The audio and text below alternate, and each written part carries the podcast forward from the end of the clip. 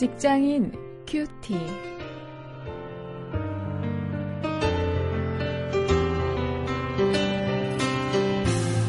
안녕하십니까. 직장사역연구소 원용일 목사입니다. 오늘 5월 7일 여러분들과 함께 출애굽기 8장 16절부터 32절 말씀을 가지고 직업인과 세상을 주제로 해서 세상의 타협안을 거부하라 이런 제목으로 함께 말씀 묵상하겠습니다.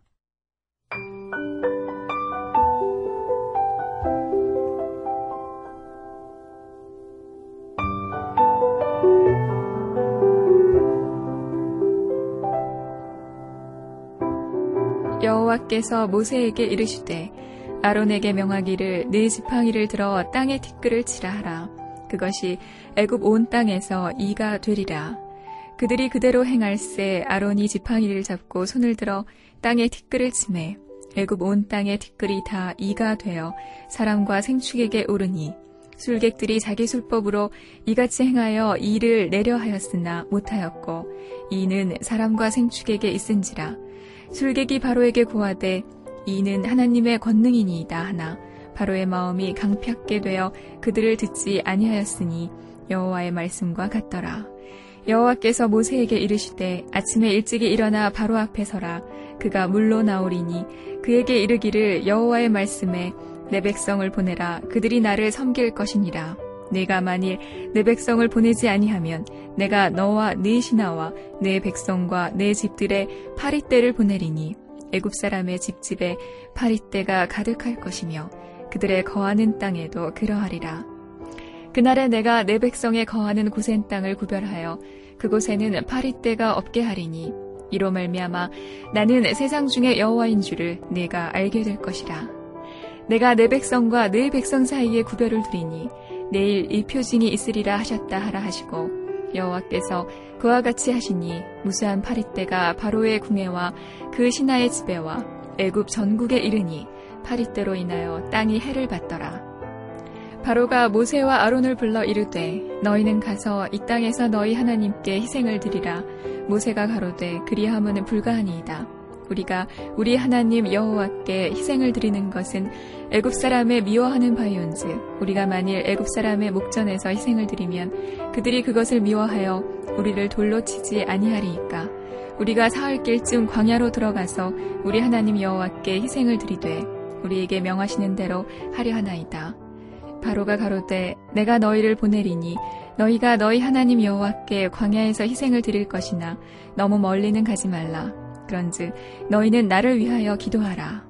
모세가 가로되 내가 왕을 떠나가서 여호와께 기도하리니 내일이면 파리떼가 바로와 바로의 신하와 바로의 백성을 떠나려니와 바로는 이 백성을 보내어 여호와께 희생을 드리는 일에 다시 거짓을 행치 마소서 하고 모세가 바로를 떠나 나와서 여호와께 기도하니 여호와께서 모세의 말대로 하사 파리를 바로와 그 신하와 그 백성에게서 몰수히 떠나게 하시니라.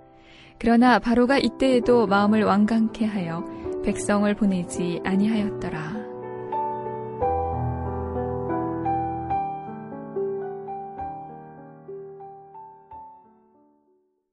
16절부터 19절에 보면 하나님이 애굽에 이 재앙을 내리셨습니다.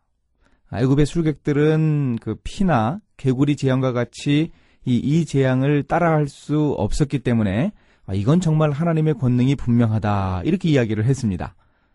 이렇게 자기의 신하들이 이야기를 했음에도 불구하고 바로는 하나님의 능력임을 알면서도 마음을 강팍하게 하고 모세의 말을 듣지 않았다고 하죠. 어, 오늘날 세상 사람들도 이 바로와 같이 하나님의 능력을 보지 못해서 하나님을 믿지 않는 것이 아니죠. 어떻게 말하면 이 믿으려 하지 않는 것입니다. 하나님의 능력인 줄 알고 어, 하나님의 어, 역사하심을 알면서도 믿으려 하지 않는 것, 이게 문제입니다. 하나님은 이제 네 번째 재앙을 준비하시는데요. 파리 때를 보내는 재앙이었습니다. 이때부터는 이스라엘 백성들이 거하는 그 고센 땅은 구분해서 그곳에는 피해가 전혀 없게 하셨습니다. 그렇게 하면 함으로써 하나님이 세상 중에 여호와라 하는 것을 그 확인하게 하려 한다고 22절에 말씀해 주고 있습니다. 세상 중에 여호와께서 이 하나님의 백성을 구분해서 보호해 주시는 이 은혜로우신 분, 어, 이런 분임을 보여주시는 것이죠. 어, 이 여호와 하나님을 우리가 찬양할 수 있어야 합니다. 이제 25절부터 32절을 보면 바로, 바로 가 드디어 타협안을 제시하는 모습을 볼 수 있습니다. 광야로 가지 말고 여기에서 하나님께 희생의 제사를 드리라는 것이었습니다. 세상 사람들도 이렇게 우리가 세상에서 하나님을 섬기려고 할 때 타협안을 제시할 수 있습니다. 어, 뭐 리베이트 받는 것이 마음에 걸리면 너는 연결하는 그런 역할만 해라. 너는 돈 받을 것 없다. 연결만 해라. 또 회식 자리에서는 이럽니다. 어, 술 마시는 척만 좀 해라. 한 모금만 입에 넣었다가 이 백기라도 해라. 그 이럴 때 어, 우리가 조심해야 하죠. 우리 대답은 오직 한 가지여야 합니다.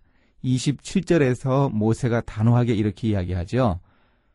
하나님이 우리에게 명하시는 대로 하려 하나이다. 하나님이 과연 어떻게 말씀하셨는가? 어떻게 세상의 악과 타협하지 말고 구별되게 행동할 것인가? 이것을 우리가 오늘 말씀을 통해서 깨달을 수 있어야 합니다. 이제 말씀을 가지고 실천거리를 한번 찾아보겠습니다. 이 세상의 교활한 타협안을 우리가 제대로 간파할 수 있는 안목이 있어야 하는데요. 과연 그 나의 직업에는 사람들이 어떻게 타협안을 제시하는가 한번 좀 생각해 볼 수 있어야 하겠습니다. 내가 자주 유혹받는 것, 그런 것이 어떤 것인가 한번 돌아보고요. 어, 그에 대해서 온전하게 대처할 수 있는 그런 힘과 능력을 달라고 하나님께 기도할 수 있어야겠습니다. 이제 함께 기도하시겠습니다. 하나님, 일터에서 제가 말하고 행동하는 기준이 항상 하나님의 말씀일 수 있어야겠습니다. 어, 그런 태도를 가지고 능히 제 일터에서 있을 수 있는 유혹들, 어려움들을 이겨낼 수 있는 믿음을 주시옵소서. 예수님의 이름으로 기도합니다. 아멘.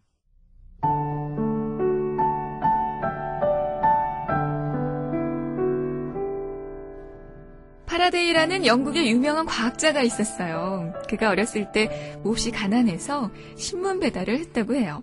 어느 날 한 부잣집의 철망문으로 신문을 던져 넣으려고 창살 안으로 머리를 넣었습니다. 그때 집주인이 나와서 대문을 여는 바람에 하마터면 목이 걸려 넘어져 크게 다칠 뻔했어요.